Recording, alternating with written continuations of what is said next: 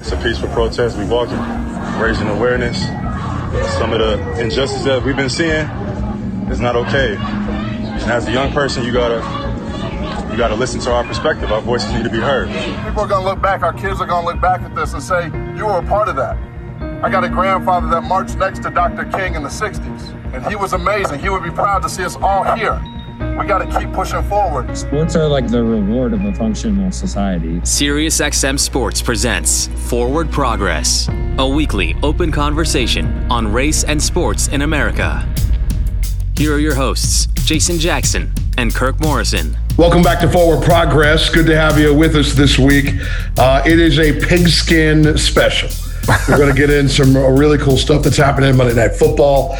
Uh, a really wonderful association with uh, Cam Jordan and what's happening with police in New Orleans. But we start off with Jon Gruden.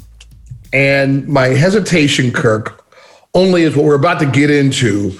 You've really got to be a fan of court proceedings. Uh, yeah. Uh, but but it's important that we get into this because with Coach Gruden um, not just going away and getting litigious with the National Football League and unincorporated association, which matters in a moment. yes, it does. Um, this is this isn't going away. And, and before we get into the weeds, because there, I got to go get the machete out. We're going to have to cut through some things. Yeah. Is this a good thing? Is this a good thing that Coach Gruden is? It's a lot of dough, right? So right. Oh, yeah. I'm not going to sit here and begrudge what the man is owed um, but or or what his image and hireability will take as a hit for the rest of his career. Uh, but that's self-imposed. Like this stuff is documented, Kirk. Like right. there might have been a mounting effort led by the most powerful man in the league office, which I guess is what the Gruden camp is trying to prove here. But what about any of this didn't happen? I guess I'm now working for the, yeah. the defense in this process. I mean, all of this stuff occurred that led to his demise. Uh, I guess there's there's something else to argue here. I haven't found it yet. Yeah, well, I think yeah, you're spot on about trying to figure out, hey, what, what's what's this all about? Uh, number one is that what he did is is it's in writing. You know what he said. It's it's in writing. We, we we've come to that conclusion.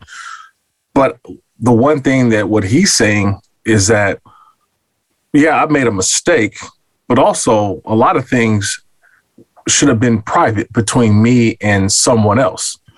And how come I'm the one being kind of blamed and picked on for comments that I made a long time ago? And I, I get that part of it too. It's saying that I was speaking in confidence to someone who works for a team, and yet an investigation for that team unveiled my emails to an employee, yet they were published. Why is that? And why is the NFL not coming forth with the other emails and just giving us the one line of, well, we didn't see anything else. Well, let's let's let us take a look. We want to see the 650,000 plus emails, Jax. That's what he wants to get. That's what this really is all about. How can you fire? It feels me? like he's trying to bring the house down with. Yeah, yeah. How you going? How am I getting brought down when yet there was clearly other emails? There was other emails that possibly can bring other folks down as well. We've seen already. Uh, I thought we saw a, uh, an email that was leaked about Adam Schefter and, and Bruce Allen, who was the acting general manager slash president of operations for the Washington football team, that uh, you know Adam Schefter had wrote a piece and said, "Hey, does this sound okay? Do I need to change anything in the piece?" So we've seen that there's been communication with others involving the Washington football team, but Jon Gruden is trying to figure out, hey, wh- why was just my things released? I don't think he's he's he's going to show remorse. He's he's already said, "Look, man, that stuff was old. I didn't. Uh, that's not the kind of guy. You know who I am." I think he understands what was said or what he was what was in those emails. I, I think he gets that part. But now let's just. I think it's the part that we have to look at is where is my own common privacy. I think that's what this is all about. Like, why is my personal things being brought out? Because they're they're for me, I don't know what I wrote 10 years ago, Jax. I can tell you, I don't know what I wrote 15 years ago. I think he's trying to settle that point, but it doesn't go against the original uh, or the origination origination of what this all came about was his emails of misogynistic, misogynistic, mm-hmm. homophobic, um, and just just unaware. you know, just just basically, it may have been jokes to you, but those words definitely hurt. Thoughtless. Yes, thoughtless. Yeah, there we go. That's thoughtless. a better way of saying it. Like just saying whatever, whenever, however, and that level of hubris uh, gets fed by his success. Right. By the way that he's seen and, and revered, and you feel untouchable uh, when you have that type of um, stature. Um, he was wrong. he was wrong. Now, let's get complicated, shall we? Right. Shall we become legal scholars for a minute? Yeah, let's go. Because it matters. A lot of things are at play here. So, first of all, um, the NFL is unique, right? Yes, they in are. Its, in its, Absolutely. in its antitrust exemption, right? Like it just, it's, it's not a corporation; it's an association, yes. and because of that, um, you have the league, you have its 32 members. So there's these 33 bodies that are floating around. There was a waiver that Gruden signed releasing the Raiders from further adjudication. The NFL can argue now that that general release of claims against the Raiders benefit the other members of this unincorporated association. Now, this is if they're able to stay in federal court. Right. So I assume Team Gruden now is saying, oh, no, no, no. Let's do this in state court. And it, it, we'll do it in Nevada. We'll do it in New York. we'll do it in Virginia, Maryland, whatever, whatever. But I assume Team Gruden's trying to stay out of federal court so this protection is not available. Yeah. They want to do it in, in, in Nevada court, Nevada state court. Because if they do it there, like you mentioned, it is different than the federal antitrust that the NFL gets it's I always say it's not 32 individuals, it's 32 in one home. They put them all in one home and we get taxed on one home rather than being taxed as 32 individuals. That's the part that I've learned in the process of the NFL. So this is going to be an interesting one how this case plays out just because of honestly what what it did for a lot of players and and the Raiders uh, on top of that they've they've been through it as a football team especially over the last couple weeks, Jax. I mean, they've had not only the Gruden firing, they've also had um, another player in Henry Ruggs who driving under the influence and uh, reckless DUI, you know, killed someone basically.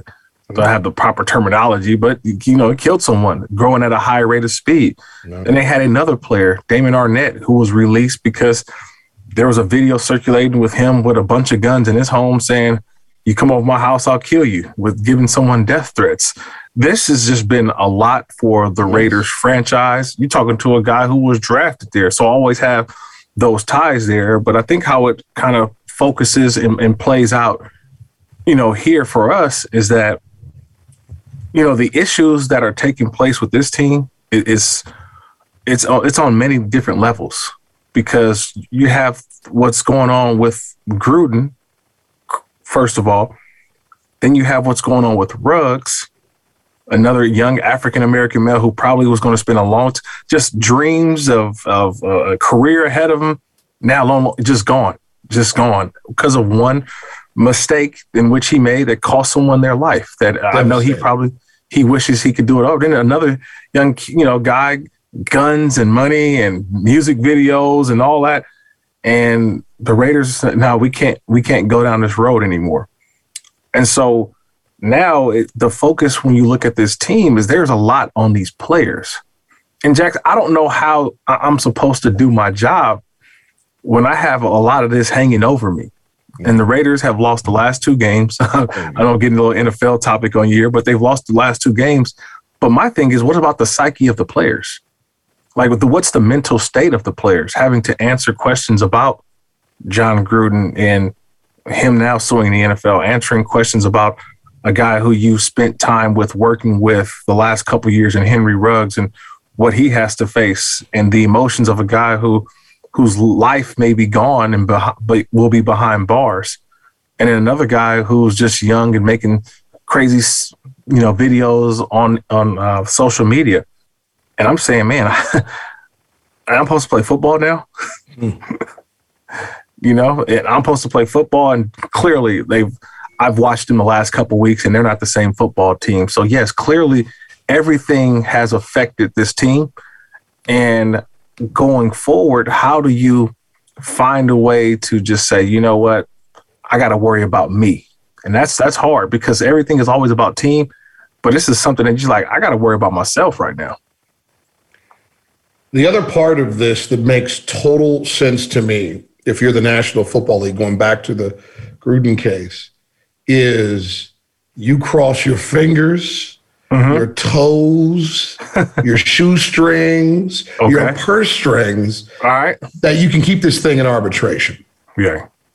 And I think even a state judge versus a federal judge would appreciate at least, I don't know if it benefits anyone for the public. It doesn't even benefit Gruden for the public to sit here and understand what has Gruden decided the dollar figure is, his legal team and him, Right. um, that needs to be recouped uh, because he's never coaching again.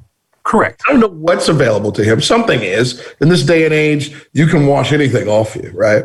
Right. So there'll be a bar stool or some betting agency or something that just doesn't worry about regular oh, Yeah. human activity. Or public backlash. Right. and just like, yeah, no, we're down here anyway, so come Yeah, on. we good. Right? But how much money is he trying to recoup and how will that make him how would we the public receive that?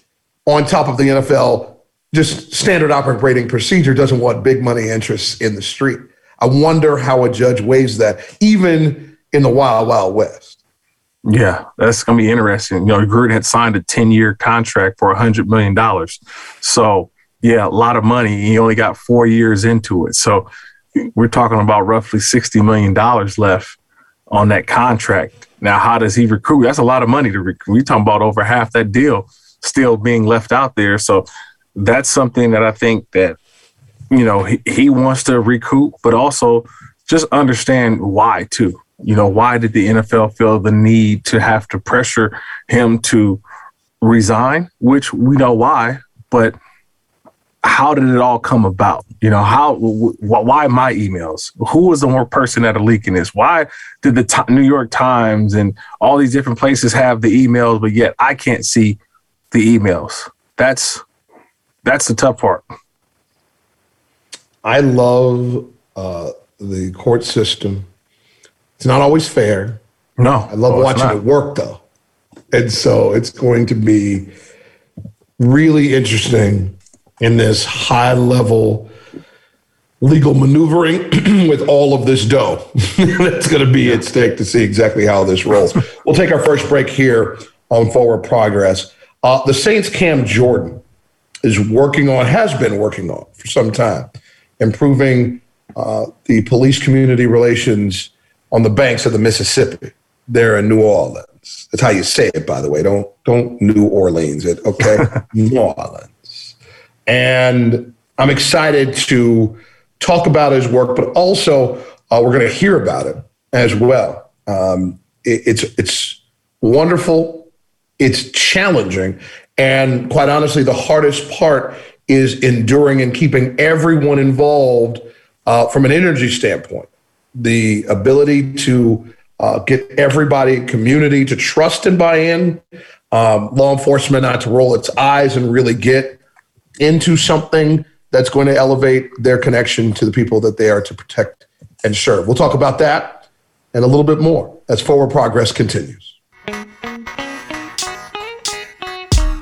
You're listening to Forward Progress on Sirius XM Radio. We march on here on Forward Progress. Morrison Jackson talking about what's happening in the streets in New Orleans. And, and Kirk, Cam Jordan of the Saints uh, has kept the mantra rolling, the beat of social justice rolling.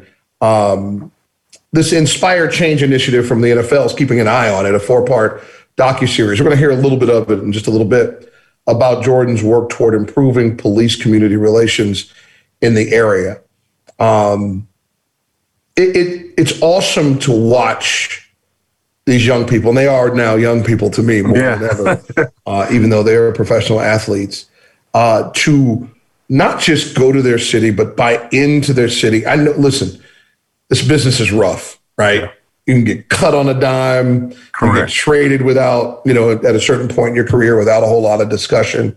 Uh, uh, but when guys buy in and and and cities that need that type of buy-in, right, from from their from their high-profile professionals, um, it's awesome. And New Orleans is one of those places, and it, it's awesome to see the Jordan last summer and all the tumult, tumultuous activity, reached out to the mayor's office asking, how are we going to do something that's sustainable? You know, we can sit here and march and make placards and public address dynamics, but what can we do to get um, the city's, as he's seen it, most challenging issue Yeah. into a better place, talking about, of course, uh, community and, and police relations. And he's at the forefront and center of it. Yeah. I mean, how can he go out and make meaningful change? Right. There's always, you know, ways out there that guys want to get involved but and do things to help. But he says, I want to make meaningful change. I want to make change that lasts over generations. Right. That's that's the kind of work that, you know, he's trying to do in terms of being in the city of New Orleans where he spent his career since 2011. You know, he's come into a situation where he's seen what New Orleans has had to go through, and the the economic part of it, the um, you know the tragic part of it, because we've seen different times where you know the New Orleans Saints, for people who don't know, they they were thrown from their homes the beginning part of the season. They didn't play a home game, Jax, for the first month of the season in New Orleans I remember. because of the, the hurricane that ripped through there. So he's been through a ton to where it's like, look, I want to make sure I'm do- doing, I'm part of the change that's meaningful, whether it's helping people recover from the hurricanes that have been through there, whether it's the, the, the police initiative, the reform. How can I help where my city needs me the most? And that's what I think that he's doing now. But I think what's great about it is bringing us all along for the ride too which we don't necessarily get a chance to see. We can hear guys, oh, I'm doing this and I'm doing that, but say, no, I'm gonna show you what we're doing so you can see, so you can help and get involved as well.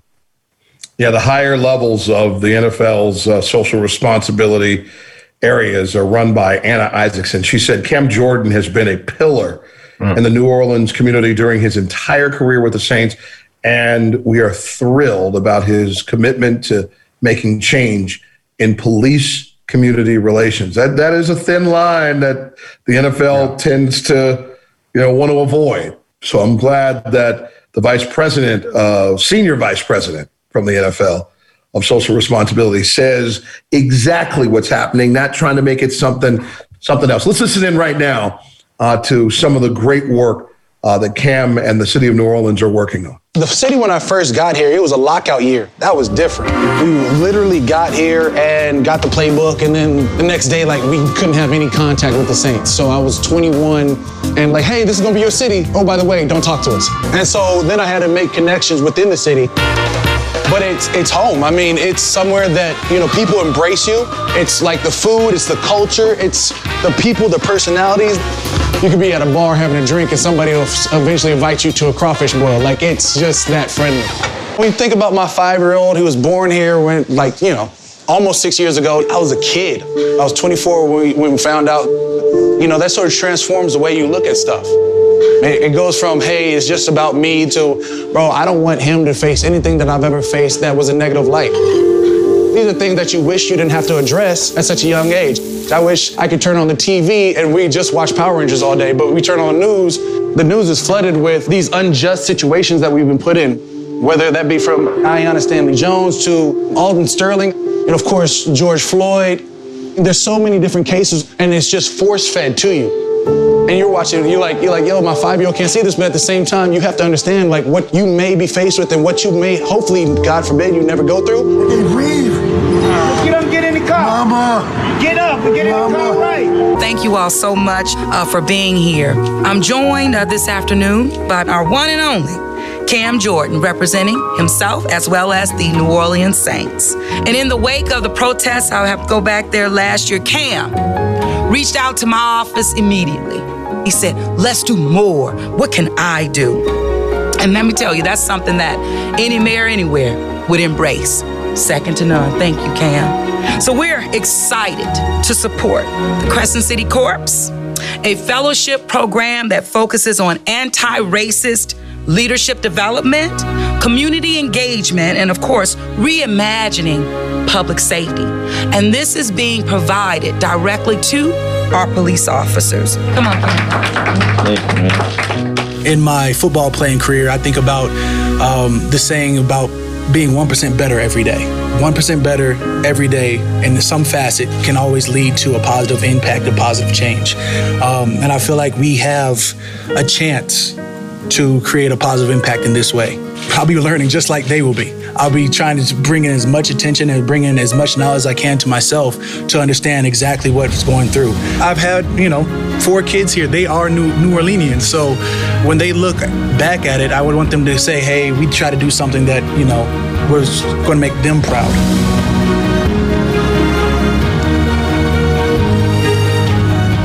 It's been a long journey to get to this place. I'm so grateful to be here with y'all. My name's Brent Godfrey. I started Crescent City Corps several years ago. I think it's just important that as we're coming together and building this container for this conversation, that you bring your whole selves to this experience and you also speak up for what you need and what you hope this can be and continue building towards the, the just, safer, more inclusive world that I think a lot of us got into this work to begin with. So what's the DNA of what Crescent City Corps is about. It's about leadership, it's about community engagement, it's about racial equity, exploring how racial oppression and the history of racism in our country shapes lots of the systems that we're a part of, and then what's going on in those systems that are informing the way that we do our work. How do we need to build relationships with people in those systems to think collaboratively about how we're addressing this stuff? Because I think you all know from your life on the streets of the city that police can't do this job on their own, which is to say, keeping our city safe and healthy, and neither can anyone else in any of the other systems I hope to gain insight from other officers' perspectives. I think that me coming into the job, I had a perspective where I agree with the thought that unarmed black people shouldn't be getting slain in the streets by police officers and the people that we trust. However, there's always a second side to all of those encounters. So just to, to get other officers with more experience on the streets and know what their thoughts are, I look forward to that concept as well as how to become a better leader in the community and what the community looks for us to do. So I'm Christopher Coleman. I'm from Pascagoula, Mississippi. I'm one of those people that if you offer training, I'm going to sign up for it. I knew again, me not being from here, I could definitely benefit from something like this. So I, I immediately jumped on it and signed up. This is going to better any officer. My dad joined the force in 1988, and back then, uh, I don't know if y'all realize, but our badges just say New Orleans Police and then officer and then your badge. Back then, it was patrolman. Just the fact that they've realized that patrolman was one sided and it didn't realize that we were open and we were hiring women, it just shows where the department has come from, where we're going, and how we're continually looking to better ourselves when you think about their everyday policing, every everyday jobs, and how they can go about being affected by hopefully this training. I mean, we talk about anti-racist, you talk about leadership training, equality training.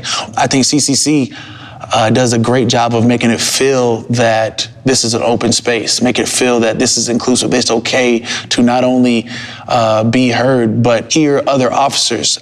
I want us to be thinking about what are the values that we hold that's going to allow us to be engaging in these conversations. So I want you to write down three values that you hold that you feel like is important for you to be able to show up today and for the rest of your time that we're together. And then just pick one of those that you're going to share out to the group. Hey, I'm Desi. A lot of people know me by Guzman or Goosey. I chose courage um, because sometimes we feel like we don't have a voice. A lot of officers would not want to participate in a program like this because we, in general, feel like our voice is not heard as officers. When you are part of a system that you feel like you're a pawn, you don't belong in the politics version of it, And so a lot of the, the work that we were used to doing as far as community engagement doesn't quite work the same way when it's a political change. So we have a, a new mayor, then we have a new chief of police. So it's no consistency going on. I'm uh, I'm Aaron Jones. Uh, I'm a football fanatic. Always wanted to go to LSU, play for the Saints. I ended up playing at this small school in Muskogee, Oklahoma, called Bacone College. And it makes me realize it's really not about where you go, but what you do when you get there. And uh, especially being on the platoon makes me realize how much I can relate football to being on the platoon with, teamwork. I'm all about teamwork. Hey, y'all, I want to introduce to you guys Cam Jordan, New Orleans Saints player, sponsor of our program. When I think about this training and how open it is, it's that locker room feel that I've been saying um, that I wish everybody could feel. It's that idea that it's not a us versus them. It's, it's, it can possibly be a we. And that's what we're fighting for, or that's what we're pushing for. That's what I'm pushing for. That's what I'm hoping for. And the insight that even this first day has provided gives me some sort of hope. I'm all about New Orleans. I'm all about Metairie. I mean, now I've got kids that are from New Orleans, and it's not about what we do, it's about how we can affect our future. I know exactly what my foundation is. It's always been legacy. I'm family driven. You're to see reflection of what I think, you know, I, how I should carry myself to how I do carry myself is all from what I was able to watch. Whether it be the way, you know, my, my pops carried stuff or my mom's carried things. Um, their don't, their do's, their don'ts, all of it is is what you see in me. We don't have to go in a circle. I'll just kind of open it to what other people kind of need in order to engage with each other over your six months together. We um, we all kind of agree on having an open mind. I think just remembering to have an open mind to people's uh, discussions since we're about to get really uncomfortable.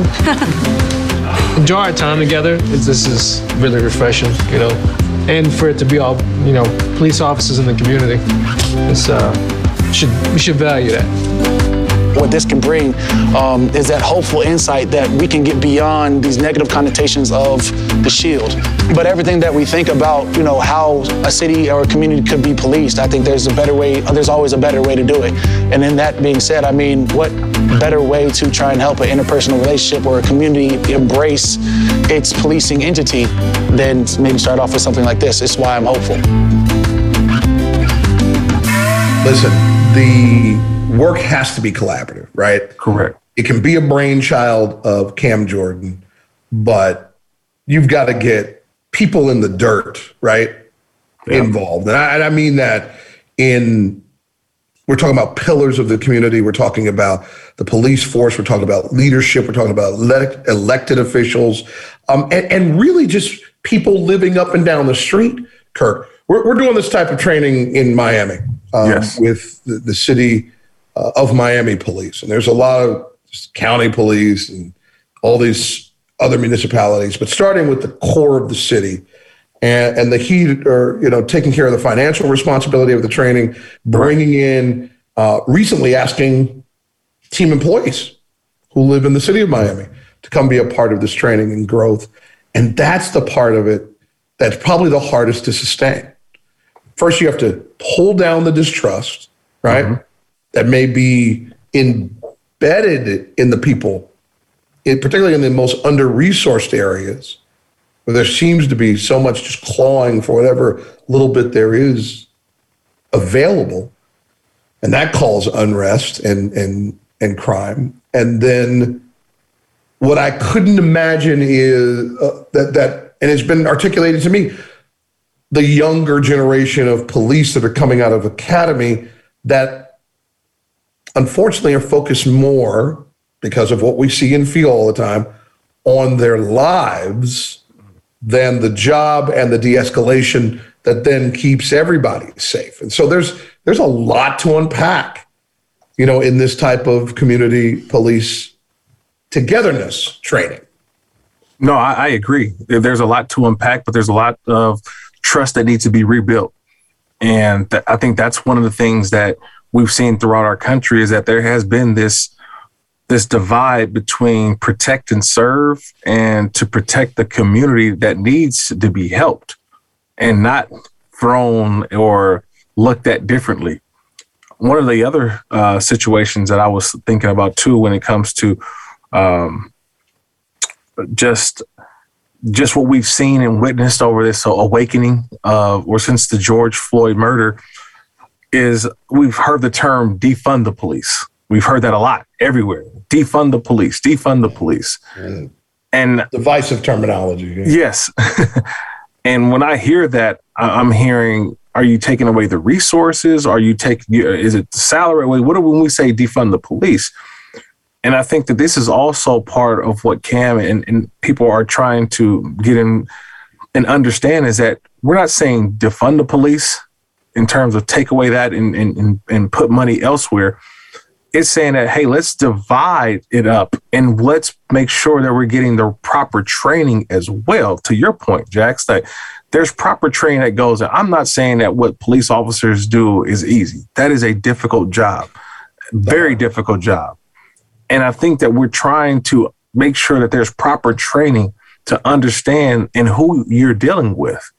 That not everybody is always a threat. Not everybody is because we've seen it way too many times on, you know, reading stories every single day. It feels like of mistreatment by the police, but a lot of times it's because the training has not taught them or has shown them some areas. You can only do so much, right? Like you, you you've been following doing basketball for a long time, Jax. I've been doing football. It's like we know the the basics of our job, but I couldn't just go right there and just do it. Like the experience that I've gotten on the job has helped me get better. But there's still certain situations that you have to like, oh, like I see so I learn something every time. And I don't know if I would have learned that as a young person in the business or as a young cop. So learning and trying to get more information, learning and getting more help, more programs to help me do my job better. That's what I think this is really needs to hit on. And that's what I think they're doing is having the initiatives and the understanding of how the job can be done better, but how could the community help as well? the wonderful work that Jordan and Crescent City Corps and the police are doing. It's being captured in this docuseries. You heard a little bit of it. Um, it first aired last week. It's going to run for four weeks with new episodes on NFL Network's uh, Thursday Night Football First Look, which is three to five Eastern Time, which is really early out west, baby. You're watching that thing around noon. I, okay. I'll Oh yeah, that goes. early, early. Um, the extended episodes will air uh, the following day, so Fridays on NFL.com. So check that out. Uh, we, we go uh, trifecta, you betcha, with the National Football League uh, today. And apparently, our, our Thanksgiving um, surprise or, or continued feast on November 29th on Monday Night Football uh, will be a, a performance at halftime. All right. So we're we're blowing it out over there on the worldwide leader. All right. Uh, we'll get into a very interesting naming of that entertainment as we continue on here on Forward Progress. You're listening to SiriusXM Radio. We now return to Forward Progress. Here's Jason Jackson and Kirk Morrison. Thanks for hanging with us all the way through Forward Progress, Morrison Jackson. And, you know, I, I, I there are times when I look at the major sports entities and they're when they're in full entertainment mode. I'm like, man, when they sit in these rooms, like, do they get the young people out or the old heads always around going, yeah, one more time with the Rolling Stones. Let's do it. You Yeah. know, like it just, I, don't, you know, sometimes I'm, I, I don't know the process and sometimes I'm yawning and sometimes I'm super, you know, pleased. And I go, all right, listen, this is awesome. I, I kind of like the entertainment platforms to have diversity, you know, even, you know, particularly Super Bowl, like have two or three acts that allow and speak, you know, to everyone, as many people as you can. Hip hop just cuts through the culture, right? I mean, I kid with black folks all the time. Uh, Hip hop wouldn't have survived without white white kids. Now, you got you got to have these young folks buy in, right? For it to be as mainstream and powerful as it's become over the last thirty years, particularly, um, there, there is a cross cultural um, love affair with uh, with black music uh, that has started since the beginning, right? When they just call it race music, right? Kids would be down and at the sock hop trying to The turn sock hop. little, little Richard cuts, those James Brown cuts. You hit me with the sock hop, man. Woo. Come on, man! I took it all the way back. Yeah. Uh, this all ties into an announcement this week from the Washington football team um, that Wale will perform at halftime of its Monday Night Football game at home there in uh, in DC against the Seahawks on November 29th. First of all, it's just nice to have a bigger show. You know, Right. Monday Night Football, uh, for whatever reason, uh, has a bit of a shadow with Sunday Night Football. It's and and listen, the main reason is matchups. You know, but hopefully Mhm. that's something they'll address here in the the next round of negotiation. Make sure you get flex for everybody. You know what I'm saying? so, Yep. um, Washington uh, connected again with the NFL's Inspire Change initiative. Kudos for using it. Um, this is what the league launched in 2019 to identify meaningful ways to strengthen local communities and the greater society. So, uh, Wale, who I see everywhere, by the way, I see him in Brooklyn. Okay, I see him up and down the Eastern Seaboard. Oh, yeah. For everybody except the teams I love. Um, he's a DC native and a longtime uh, Washington football team fan, and uh, and he's gonna he's gonna go back, reach back a little bit, and bang down Sue me, which the, the team says delivers a message of support uh, for the black community. And so it's it's this has all been well thought out and well connected, and and I want to at least provide some kudos for some forward thinking. Yeah, no, it's also bringing the the uh, African American community um, in that area, the DMV, right, the uh, DC, Maryland, and Virginia area, to get er- everybody out a little bit and to you know see a familiar face, uh, a person who was from where they are from. You know, Wale is a Washington football team fan uh, through and through, and so to hear him performing and, and you know, really taking into what the NFL has been trying to do in their Inspire Change initiative. Like this is something that's where it starts at. Someone in the in their own community who's been there, who's seen it, and wants to inspire that change throughout. And so, being on a big stage of Monday Night Football, a standalone, and and having it be broadcast to everyone. You know, usually I've been different games this season, and you have a halftime act, but you know, no one's watching it, you know, because everybody's getting up and they're walking around to, to go use the restroom, take a break. But this is going to be broadcast.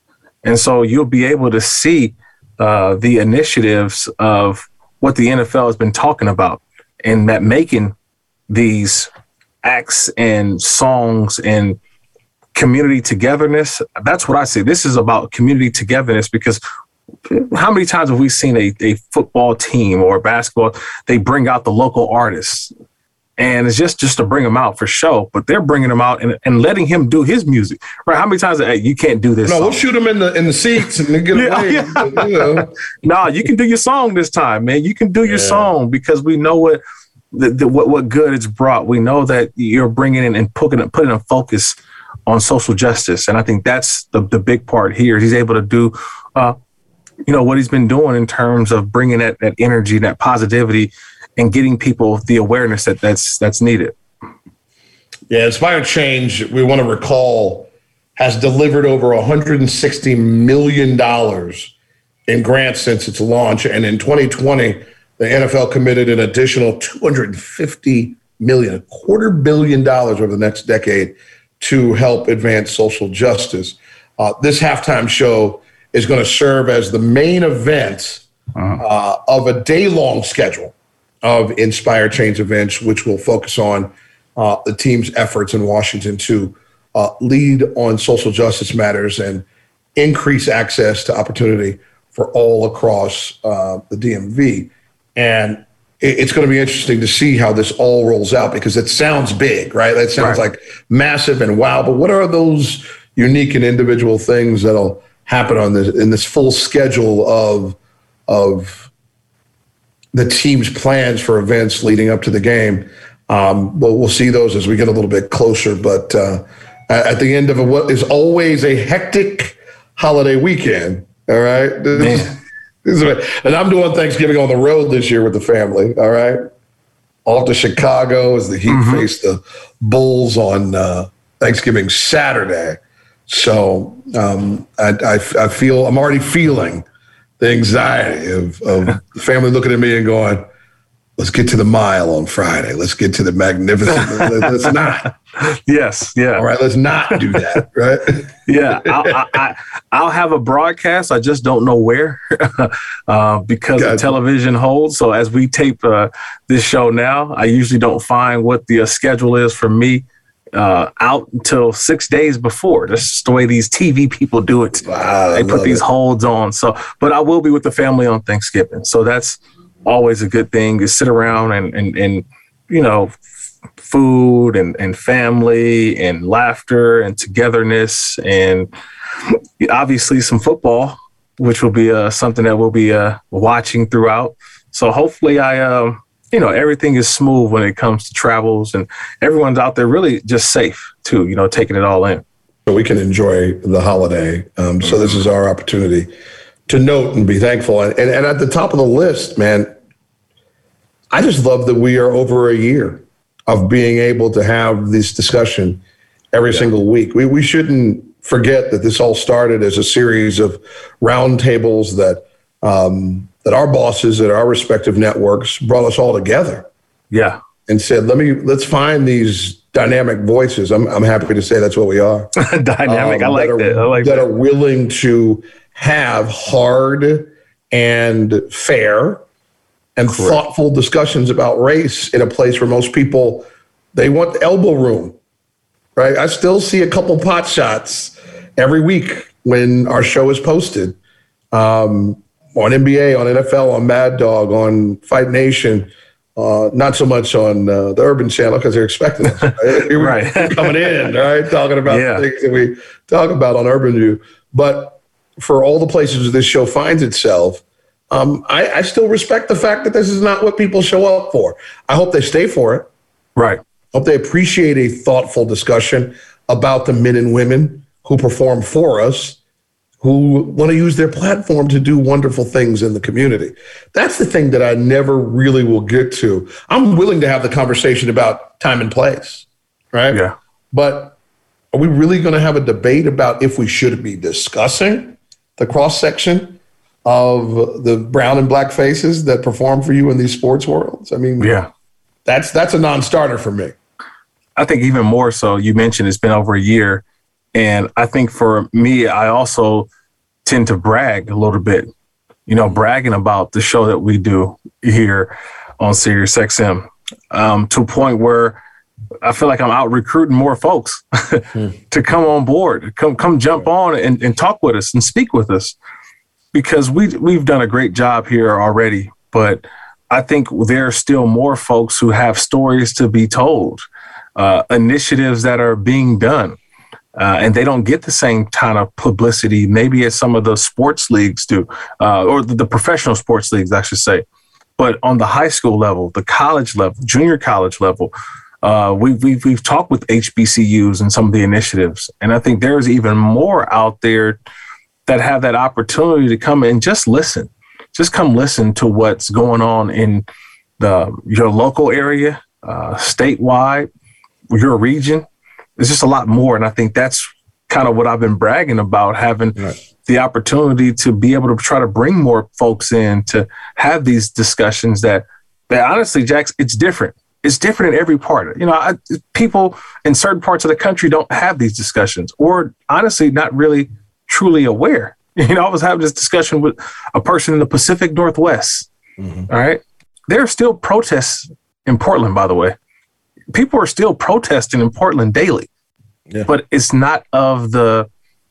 Uh, it's not as newsworthy. It's not anything to where people want to broadcast it, but there are people who still go out and protest change every single day that may are still not getting heard because it's not newsworthy. It's not, you know, on the headline of CNN or headline news but they still have things that they want to talk and discuss about. The thing that's interesting, and we should note, by the way, if you are hearing this and you have an organization that we haven't heard of, absolutely. I'm blowing up our boys' email box. Uh, Pernell.brown at SiriusXM.com. Pernell, P E R N E L L, does a great job of unearthing these things, but it's really cool when he gets something in his e- email box from somebody that uh, has an initiative that we wouldn't have heard of. I remember early in our, our first year uh, that that fantastic program about young black girls in hockey. Yes.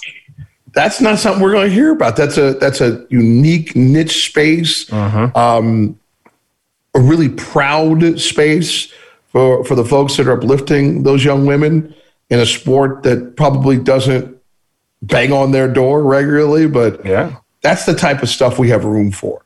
We have room for these massive head explosive stories about federal versus state uh, legal responsibilities as it pertains to Coach Gruden, but also want to have these cool conversations about a city like Birmingham um, having an opportunity to showcase itself because of a sports platform and being proud of the inroads that they've made as a city, uh, going back to their deep, dark days and the, the segregated Deep South, Jim Crow, and beyond, um, all the way back beyond uh, Reconstruction into slavery, moving backward on the timeline. That white folks and black folks in that town um, know that it's not perfect, right? But are constantly working together and using the wonderful forum of sports to do it.